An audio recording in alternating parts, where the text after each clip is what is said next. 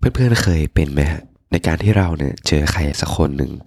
แล้วเราไม่รู้จะพูดเรื่องอะไรดี หรือบางทีเรารู้สึกว่าเราอยากจะสร้างความสัมพันธ์ หรือว่าเราอยากจะมีแบบบทสนทนาที่มี deep connection กับใครสักคนหนึ่งได้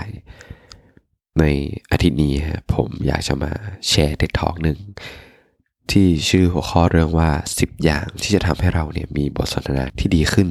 มาแชร์ให้กับเพื่อนๆ ทุกคนได้ฟังกันในคืนนี้ มาลองฟังไปพร้อมๆกันครับ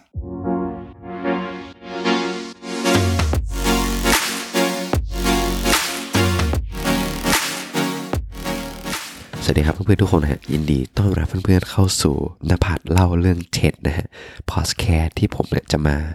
ย่อย TED Talk ให้กลายเป็นโจ๊กร้อนๆมาเสิร์ฟให้กับเพื่อนๆในยามดึก TED Talk ว่าย่อยแล้วนะ พอสแคสนี้เอาย่อยไปอีกนะฮะ แล้วก็เป็นเวอร์ชันภาษาไทยด้วย เหตุผลของเราที่เราเลือก TED Talk นี้มาแชร์กับเพื่อนเพราะว่าเราก็รู้สึกเหมือนกันว่า เราเราอยากจะมีบทสนทนาที่ดี ที่จะนำพาเราไปสู่ความสัมพันธ์ที่มันมีความหมาย ที่ทำให้เราสามารถที่จะเชื่อมโยงกับผู้คนได้แบบลึกซึ้งมากขึ้น เพราะว่าเรา มีความรู้สึกเหมือนกันแบบ ในการที่เราเจอเพื่อนใหม่ ๆ เจอใครอย่างเงี้ยเราไม่รู้จะพูดเรื่องอะไร หรือว่าเราไม่มีเรื่องจะพูด เออนั่นแหละเราก็รู้สึกว่าเอ้บางทีการที่เรามามาแชร์ให้กับเพื่อนๆเกี่ยวกับหัวข้อเรื่องนี้ มันอาจจะช่วยเราในเรื่องนี้ได้แล้วก็ช่วยเพื่อนๆที่กำลังมีปัญหาคล้ายๆกัน หัวข้อนี้นะครับผู้พูดก็คือคุณเซเลสเฮดลี่นะเป็นเป็นผู้จัดรายการวิทยุที่ มีชื่อเสียงนะเธอมีหนังสือของเธอแล้วก็แบบได้ไปแชร์ในเท็ดทอสาเหตุที่เธอได้มาแชร์ไอหัวข้อเนี้ยก็เพราะว่าคือในยุคสมัยนี้เราไม่ค่อยที่จะรับฟังกันแล้วอะก็คือเธอให้สองเหตุผลหลักๆ เหตุผลที่หนึ่งก็คือว่าในยุคปัจจุบันเราจะมักจะเอซูมก็คือตัดสินไปเลยว่าไอ้คนคนเนี้ยที่เห็นด้วยไม่ตรงกับเราอะเราเราก็จะไม่รับฟังเขาเลย อย่างที่สองก็คือว่า ตอนนี้พวกเราอยู่ในยุคของโซเชียลมีเดียใช่ไหมเราจะใช้ชีวิตอยู่ในในมือถือของเราในอินเทอร์เน็ต แล้วส่วนใหญ่เราก็จะเป็นแบบการที่จะส่งข้อความถึงกันเอาดูง่ายๆเลยอย่างเช่นเนี่ยการที่เราแบบขึ้นรถไฟฟ้าถูกไหมการนั่งรถเมล์เราจะใช้ชีวิตอยู่ที่หน้าจอมือถืออย่างเดียว หรือแม้กระทั่งเพื่อนผมก็ตามที่เป็นคู่รักกัน ขนาดนอนเตียงเดียวกันนะยังไม่พูดกันเลย ยัง ส่งข้อความถึงกันอะนอนใกล้ๆกันอะคิดดูแล้วกัน คุณ Celeste ก็บอกเนี่ยคือสองสาเหตุเออคุณ Celeste นะได้บอกว่าเนี่ยสิบข้อเนี่ยที่เธอกำลังจะแชร์เนี่ยถ้าเราสามารถที่จะ master ข้อใดข้อหนึ่ง มันก็แบบ Impact อะไรบางอย่างให้กับเราได้แล้วนะ คุณ Celeste ได้บอกว่าข้อที่หนึ่งนะก็คือเราต้องอยู่กับปัจจุบันเว้ยในการที่เราพูดคุยกับใคร ในการที่เรากำลังมีบทสนทนากับใคร อย่าที่จะแบบมัลติฟังก์ชันก็คือ อย่าที่จะกดมือถือไปคุยไป อย่าที่จะมองนู่นมองนี่แล้วก็ฟังไปอย่างเงี้ยคือแค่นั้นนะมันก็ทำให้บทคู่สนทนาของเราแบบ รู้สึกว่าเราไม่ได้ฟังเขา รู้สึกว่าเราไม่แคร์เขา แล้วมันจะทำให้บทสนทนาอะไรเงี้ยมันจะแบบไปต่อไม่ได้เพราะบางที แล้วการที่เรามัลติฟังก์ชันนั่นคือการที่เราอาจจะสคิปอาจจะพลาดข้อมูลสำคัญที่มันจะนำพาเราไปเชื่อมโยง คู่สนทนาของเราเออได้ ข้อที่สองก็คืออย่าโต้เถียง การที่เรามีบทสนทนาไม่ใช่ว่าการที่เราจะมาเอาชนะใคร แต่การที่เรามีบทสนทนากับใครสักคนคือการที่เราจะเข้าใจเขา ถ้าเราอยากจะโต้เถียงคุณ Celeste บอกว่าก็มึงก็ไปเขียนบล็อก เขียนบทความในอินเทอร์เน็ตเอาแล้วกัน เพราะการที่เรากำลังมีบทสนทนากับใครสักคนมันคือการที่เราได้เรียนรู้เรื่องราวของเขาถูกปะให้เรา ตั้งสมมติฐานได้เลยว่า พวกเขาล้วนแล้วแต่มีเรื่องเล่าที่เราไม่รู้มาก่อน และเรื่องเล่าเหล่านี้เป็นเรื่องที่อาจจะน่าสนใจ กว่าที่เราคาดคิดไว้ก็ได้ เพราะว่าในยุคปัจจุบันอะคือมันง่ายมากที่เราจะแบบ อย่างที่คุณเสเลตได้ได้บอกเหตุผลที่เธอมาแชร์ตอนนี้นะใช่ไหมว่า มันง่ายที่เราจะตัดสินใครสักคนโดยที่แบบแค่ฟังแค่คำตอบของเขา แต่ว่าเราไม่ได้ฟังคำอธิบายของเขาว่า อะไรที่ทำให้เขาคิดอย่างนั้น บางทีเรื่องบางเรื่อง เหตุผลบางเหตุผล มันอาจจะเป็นเรื่องที่เราไม่เคยรู้มาก่อนก็ได้นั่นแหละ ข้อที่สามก็คือ ให้ถามหัวข้อเปิด ถ้าเราถามว่า เอ้ยเนี่ย เธอชอบแอปเปิลเธอชอบกินแอปเปิลไหม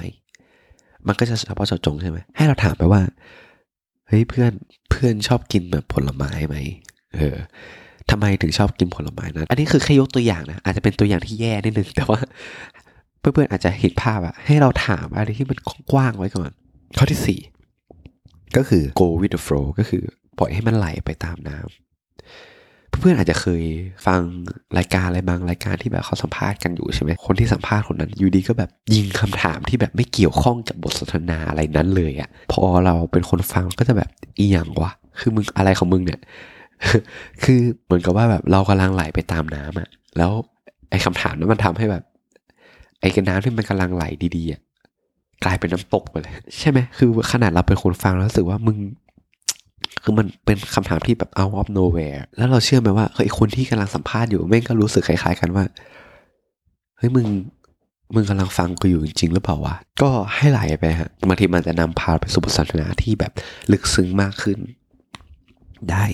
ข้อที่ห้านะถ้าเราไม่รู้อะไรให้พูดออกมา หลาย ๆ คนหรือแม้กระทั่งตัวเราเคยเป็นเหมือนกันที่แบบเรากลัวที่จะแบบว่าถ้าบอกว่าเราไม่รู้เราจะดูโง่หรือเปล่า เราจะดูไม่ค่อยมีความรู้หรือเปล่า อย่างเช่น ถ้ามีเพื่อนของเราคนหนึ่งแบบเขาบอกว่าเฮ้ยเนี่ยตอนนี้ฉันกำลังทำเรื่องของโดพามีนดีท็อกอยู่นะบางคำดูแบบดูฉลาดดูแบบเฮ้ยดูมีอะไรถูกไหมแต่เราไม่รู้ว่าถ้าเราแบบบอกว่าอืมอืมโอ้ ดีจังดีจังอย่างเงี้ยบทสนทนามันก็จบแค่นั้นเลยถูกปะ แต่ถ้าเราบอกว่า เฮ้ย ฉันไม่รู้ว่าช่วยอธิบายให้ฉันฟังหน่อยได้ไหมว่าโดพามีนดีท็อกมันคืออะไร มีอยู่สองเบนฟิตที่เราคิดได้ตอนนี้เลยก็คือหนึ่งเราได้รู้เรื่องของโดพามีนดีท็อกมันคืออะไรถูกปะสองก็คือ คนที่เขา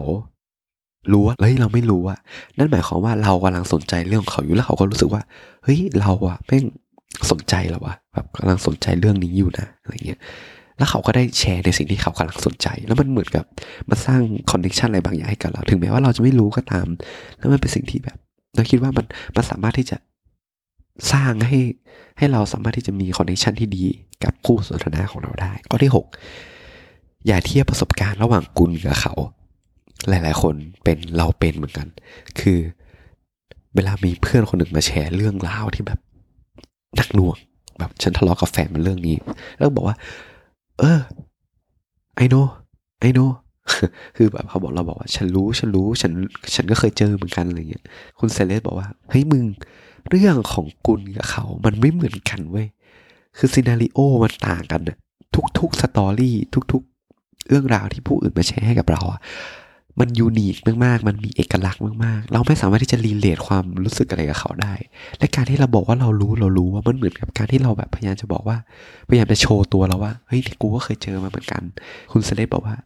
บทสนทนาเนี้ยมันไม่ใช่เป็นเรื่องของเราเว้ย มันคือเรื่องของเขาที่เรากำลังรับรู้ เพราะฉะนั้นเนี่ยสิ่งที่เราต้องโฟกัสมันไม่ใช่ว่าตัวเรา แต่ว่าคือเขา เราอยากจะรู้เรื่องของเขาไงถูกปะข้อที่เจ็ด try not to repeat yourself ก็คืออย่าพูดอะไรที่มันซ้ำๆอย่างเช่น คือเขาบอกว่าทำให้บทสนทนามันมันเป็นอะไรที่มันค่อนข้างพิเศษ พอเราอยู่ต่างประเทศใช่ไหม อันนี้ยกตัวอย่างเราเนี่ยคือมันจะมีคำที่แบบคอมมอนมาก ที่แบบเวลาเจอใครก็จะพูดก็คือ good morning how are you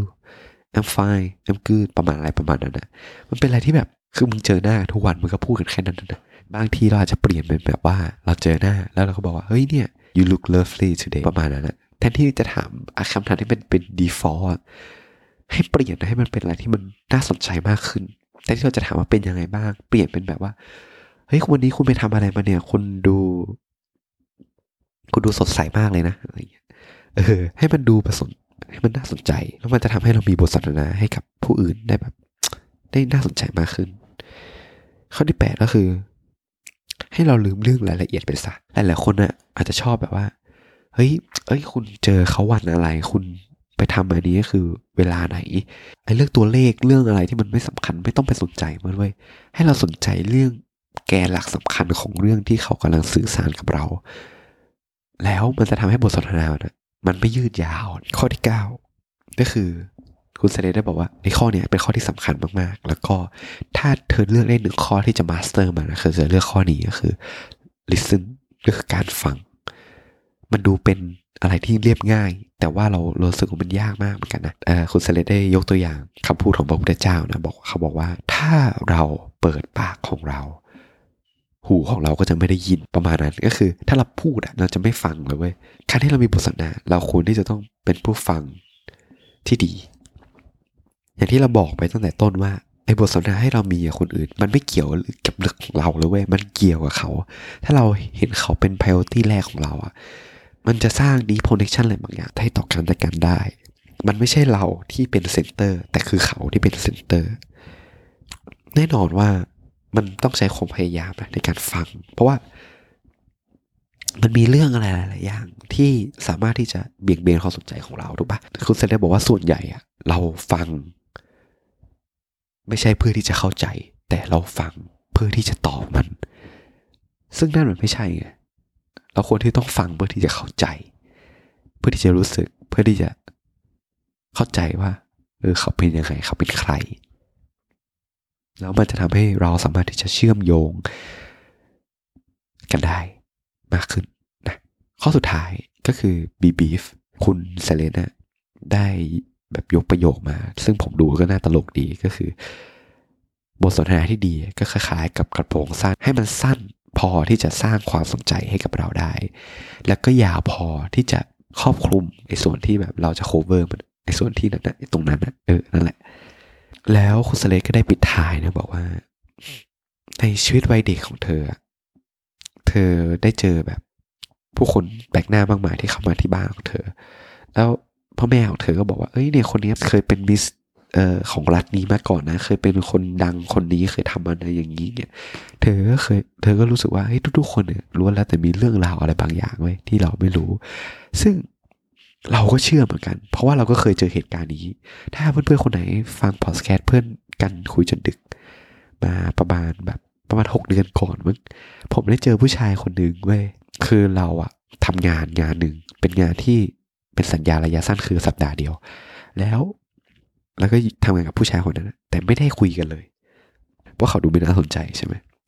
แต่พอเราทำงานเสร็จแบบวันสุดท้ายของการทำงานแล้วเราก็แบบมาพูดคุยกันว่าเอ้ยงานเป็นยังไงแบบสุดท้ายมาเปิดปากพูดคุยกันนะแล้วก็ได้คนพบว่าผู้ชายคนนั้นนะแม่งเป็นแรปเปอร์เว้ยที่ทำเพลงแบบ ผมคิดว่าค่อนข้างดังนะ ในอาร์เจนตินา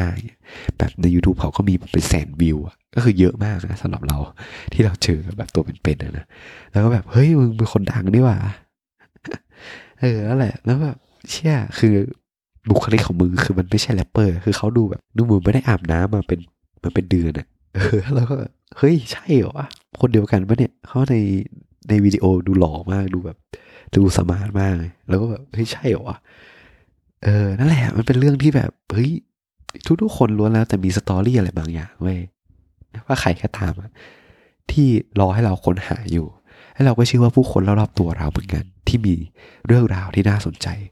รอให้เราไปค้นพบเจออยู่ นั่นแหละฮะและนี่คือเททอ k ตอนที่สองที่เรามาแชร์กับเพื่อนๆในตอนนี้นะ ก็สำหรับค่ำคืนนี้นะฮะผมฟกนภัทรต้องขอลาไปก่อน แล้วเรามาเจอกันใหม่ตอนหน้าครับ บ๊ายบาย